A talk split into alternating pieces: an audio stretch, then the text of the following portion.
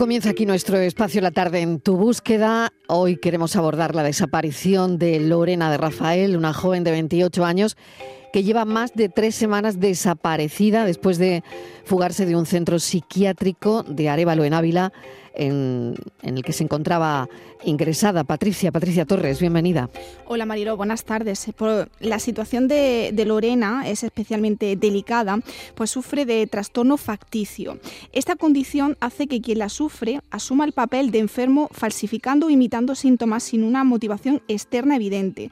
Los síntomas pueden llegar a ser mortales, pues aquellos que la sufren llegan a autolesionarse.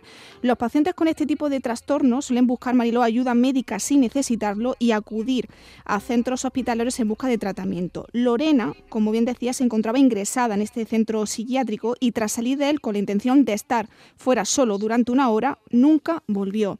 La familia pide colaboración ciudadana para encontrarla. Es una persona vulnerable, por lo menos su, madre lo cuenta así. Eh, y tiene pues esto que nos ha contado Patricia, ¿no? que, que la hace pues eh, vulnerable, indefensa. Vamos a hablar con Joaquín Amils, que es presidente de SOS Desaparecidos, para ver cómo va el caso, cómo va la investigación. Joaquín, bienvenido, gracias por acompañarnos. Hola, Joaquín. Sí, sí, te oigo. Bienvenido, adelante. ¿Cómo, va, ¿Cómo va el caso? ¿Cómo va la investigación? Bueno, muy complicada. Complicada, estamos ya casi a un mes. Estamos hablando de una persona que lleva 14 años de, actuando de esta forma, eh, que es sumamente inteligente, sabe muy bien manipular a las personas, convencerlas. Eh, es una enferma, evidentemente, una enferma con una, enfermedad grave, como habéis dicho, el trastorno facticio. Fíjate que para, algunos datos, así por encima, eh, ella tiene puestas más de 50 denuncias eh, a personas, a hombres, por violencia de género. La mayoría fueron, fueron desestimadas. Tiene más de 300 ingresos en UCI. Eh, bueno, fingiendo ataques de epilepsia, mm, sin fin de, enfermedades, incluso buscando, porque le, manifestaba que le encantaba, que la inducieran a un coma y que la intubaran. Tiene más de 400 hospitalizaciones, cuatro embarazos, los cuales eh, nadie se dio cuenta de que provocaba el parto antes de tiempo y cada uno de ellos con mayor antelación que, el anterior. Eh, con todo esto, parece imposible que nadie se diera cuenta del peligro que tiene Lorena para sí misma y para terceros. Eh, tampoco es comprensible y creo que, no sé, que habrá que tomar medidas de que por fin la familia consigue una orden forzosa de internamiento en, una, en un centro psiquiátrico y que a pesar de todos los avisos que, que se le dio al centro, a pesar de todos los antecedentes que había, permitan primero que tenga una tablet con comunicación al exterior. Segundo, que el subsidio que ella está cobrando, pues al estar tutelada, nadie lo controle o simplemente la institución o quien sea eh, regule esa cantidad de dinero que ella está cobrando. Y lo último es que a pesar de todos los indicios que, fueron avisados, le permitan salir como si nada. Pero es que es más, eh, llaman a la madre preguntándole que si sabe dónde está Lorena. la madre dice, pero está con vosotros. No, no, es que ha tenido un permiso para salir a dar una vuelta y, y no ha regresado. Pero voy a más todavía. Si todo esto es grave, es que ahora mismo que este centro psiquiátrico no ayude en nada en cuanto a que no sabemos si la tablet la tiene el centro o se la llevó ella. Mm, es vital, es vital mm, para la investigación por parte de Guardia Civil. Totalmente de acuerdo, Joaquín. Mm. Claro, pero también eh, a partir del, sábado se incorporó a la investigación la Asociación Profesional de Detectives Privados de España, que tenemos colaboración con ellos y se ha incorporado. Bueno, si no hay un mínimo de colaboración, un mínimo de empatía, porque estamos hablando de una persona que es sumamente inteligente. Ella lleva casi un mes desaparecida, no está en la calle, no está... Eh, eh, ella tuvo ya, antes que escaparse, lo tenía todo preparado y contactó con alguien que le tenía que estar ayudando. Se está siguiendo la pista de una persona que en una ocasión ya le ayudó y que ahora mismo mm, no está localizable por Guardia Civil en este caso. Entonces, eh, fíjate, fíjate hasta dónde llega el punto. Nosotros la localizamos el pasado 7 de julio porque se escapó de un hospital de Valencia con una traqueotomía hecha. Se arrancó la traqueotomía es tremendo, y salió. Es escalofriante, Joaquín, escalofriante lo que estás contando, es increíble. Mm. Claro, y eh, a consecuencia de esto hay una característica, porque además tiene una facilidad tremenda para cambiar de aspecto. Tenemos varias fotografías en nuestra página web y si te las, si te las muestro, dices, no es la misma persona. Mm. Bueno, aparte de que ahora mismo tiene un sobrepeso, eh, hay una característica suya que, que, es producto de esa fuga que tuvo del hospital con una traqueotomía y es que tiene la voz ronca, pero mm. ronca extremadamente ronca y grave, mm.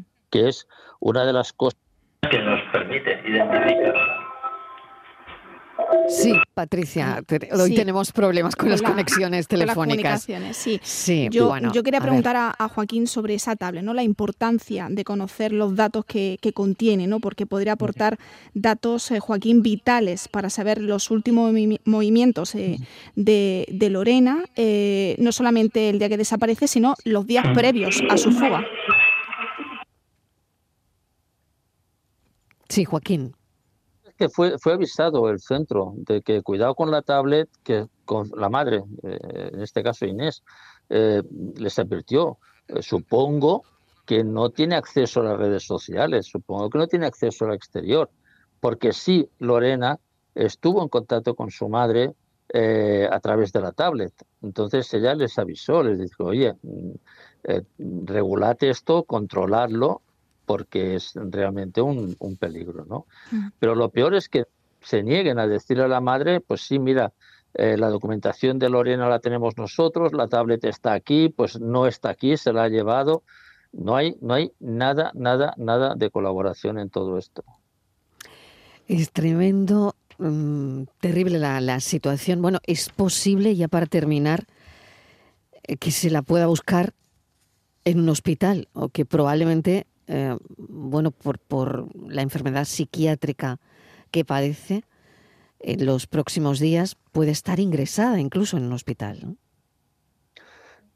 Eh, que puede ingresarse a corto plazo, pues es una de las posibilidades, porque es su, su, forma, su forma de, actuar. Eh, que ahora mismo esté hospitalizada, mm, no sé, es bastante difícil, porque suponiendo que se, se hospitalizara por cualquier tema eh, como persona que no se identifica, eh, que no lleva documentación, lo que hacen normalmente los hospitales es, comunicarlo a Policía Nacional, ¿no? Eh, ojalá, ojalá que, el resultado fuera que, llevara días hospitalizada, ¿no? Y la pudiéramos encontrar en, un hospital. Yo lo dudo, lo dudo. Yo pienso que tiene que estar, bueno, pues escondida con alguien que le está dando cobijo, que le está ayudando sabe la, enorme eh, difusión que, hay en el caso y estará pues esperando que, que, se calme todo, pero lo que tenemos que ser eh, responsables o consecuentes es de que no solamente es un peligro para ella, es un peligro para terceros. Eh, no sabemos lo que es capaz. Es decir, hasta ahora no ha sido agresiva nunca, ha hecho daño uh, a través de denuncias, a través de extorsiones, a través de chantajes, eh, buscando mil formas de, salirse con la suya, nunca ha llegado a la violencia, pero es que es una línea que no sabemos en qué punto se puede romper esa línea. Pues seguiremos muy pendientes de este caso de Lorena de Rafael, una joven de 28 años. Lleva más de tres semanas, casi un mes, desaparecida después de fugarse de un centro psiquiátrico en Ávila. Joaquín Amils, muchísimas gracias y un saludo. Gracias a vosotros y buena tarde. Vamos a detenernos en el caso de Esther López. Patricia, ¿cómo va el caso? Pues el último informe de la Unidad Operativa de la Guardia Civil plantea que Esther López, que fue vista con vida por última vez el 13 de enero del año 2022, se hallada muerta el 5 de febrero del mismo año en Traspinedo, fue atropellada, trasladada en el maletero del coche de Oscar, el principal sospechoso, y abandonada en una cuneta. El informe del Instituto Armado señala al principal eh, investigado, Oscar, como supuesto autor de los hechos tras una discusión con la víctima. De esta manera, según relatan los informes, Oscar habría abandonado el cuerpo sin vida de Esther en el punto donde fue hallado hasta su descubrimiento 23 días después. Lo que no entendemos, Mariló, como todavía Oscar no lo han detenido, ya cuando hay un informe que lo señala de forma tan directa. Oscar, presunto autor de los hechos, está en libertad hasta el 15 de diciembre, día en el que tendrá que declarar ante las pruebas científicas de los agentes. Vamos a ver qué dice la familia. Inés es hermana de, Esther López. Inés, bienvenida. Gracias por acompañarnos. Hola, gracias a vosotros. Bueno, lo primero, ¿cómo estáis y cómo, y cómo lo estáis llevando? Mm, bueno, pues estamos, estamos abatidos, estamos em, mal, estamos muy mal. Cada, cada hora que pasa desde que sabemos todo lo que se ha hecho a mi hermana hasta el día que esta persona a la que el informe le inculpa tenga que ir a declarar, se nos hacen mundos y, es horrible. Inés, eh, ¿tenéis miedo de que Oscar escape antes del día 15 de diciembre? Por supuesto que tenemos miedo de que esta persona escape. Con todo lo que nos han mostrado que es capaz de hacer, ¿cómo no vamos a tener miedo de que haga eso? Y siempre, Inés, eh, habéis tenido eh, la familia esa certeza de que se iba a resolver este caso y de que tenían todos los medios suficientes para que se resolviese, siempre con, mucha esperanza. Bueno, es que el, trato que hemos tenido por parte de, los investigadores ha sido, bueno, es que ha sido un premio lo que nos ha tocado con ellos, ¿no? Eh, no lo han podido hacer mejor ni personal ni eh, en, forma de informe. Eh, han sido, se han exprimido en cuerpo y alma y, bueno, pues, pues es, este es el resultado, ¿no? Que tenemos dónde, cómo, cuándo y todo lo que le han hecho a mi hermana eh, minuto a minuto. Este informe lo que ha evidenciado es lo que la familia venía contando y, y las pruebas también, ¿no? Desde el inicio del procedimiento y es que Esther fue víctima de un asesinato y de no y no de un atropello imprudente, ¿no? Al final, eh, bueno, en el comunicado que, que habéis escrito hace unos días, esto es lo que reza, que al final eh, el informe sostiene más esta, esta idea, esta idea que desde un principio la familia defendió. Y no la sostiene, la impugna. O sea, ahí está esta idea y, todo lo demás fuera.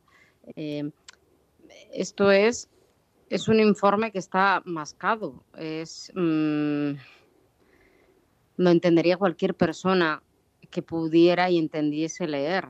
Eh, esta persona ha utilizado después de una agresión un arma, según siempre este informe, para matar a mi hermana. Y aparte de eso, eh, ha estado observando, no sé qué tipo de personas pueden ser capaces de hacer eso, cómo se moría y comprobándolo.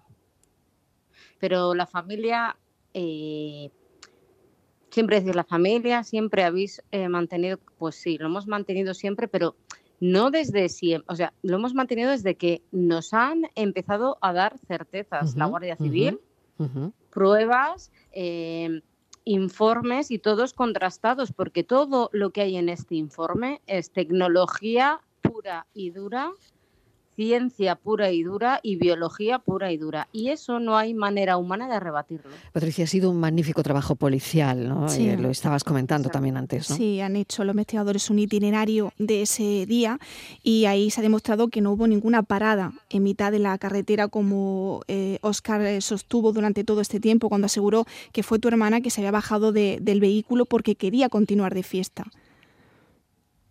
Claro, claro, él, sostenía las declaraciones ¿no? que dejaba a Carolo y mm. que pues al minuto o así, porque ese, ese, ese trayecto en el que él indica que mi hermana se baja, eh, se, se, gestiona en un minuto o así, en el coche, minuto y medio. Y en minuto y medio te da tiempo a discutir, a que te diga todo lo que has dicho, todo lo que has declarado, a que se baje del coche y que se vaya. Mm, y todo esto sin que el otro investigado, que ya no es investigado, dijera que en ningún momento, en ningún momento, Esther la había oído a Esther decir que quería irse de fiesta, ni continuar de fiesta, ni que habían discutido, ni que estaban por discutir, que es importante decirlo. Hmm. La acusación particular va a levantar su estrategia sobre el informe de la Guardia Civil, sobre ese informe del que estamos hablando, eh, iba a trabajar la acusación particular para que se celebre un juicio conjurado por asesinato. Gracias por habernos acompañado, Inés, y por supuesto seguiremos el caso de Esther López. ¿Cómo no? Gracias a vosotros. Un, saludo. Gracias, Patricia Torres. Hasta dentro de un momento. Hasta ahora. Hasta ahora.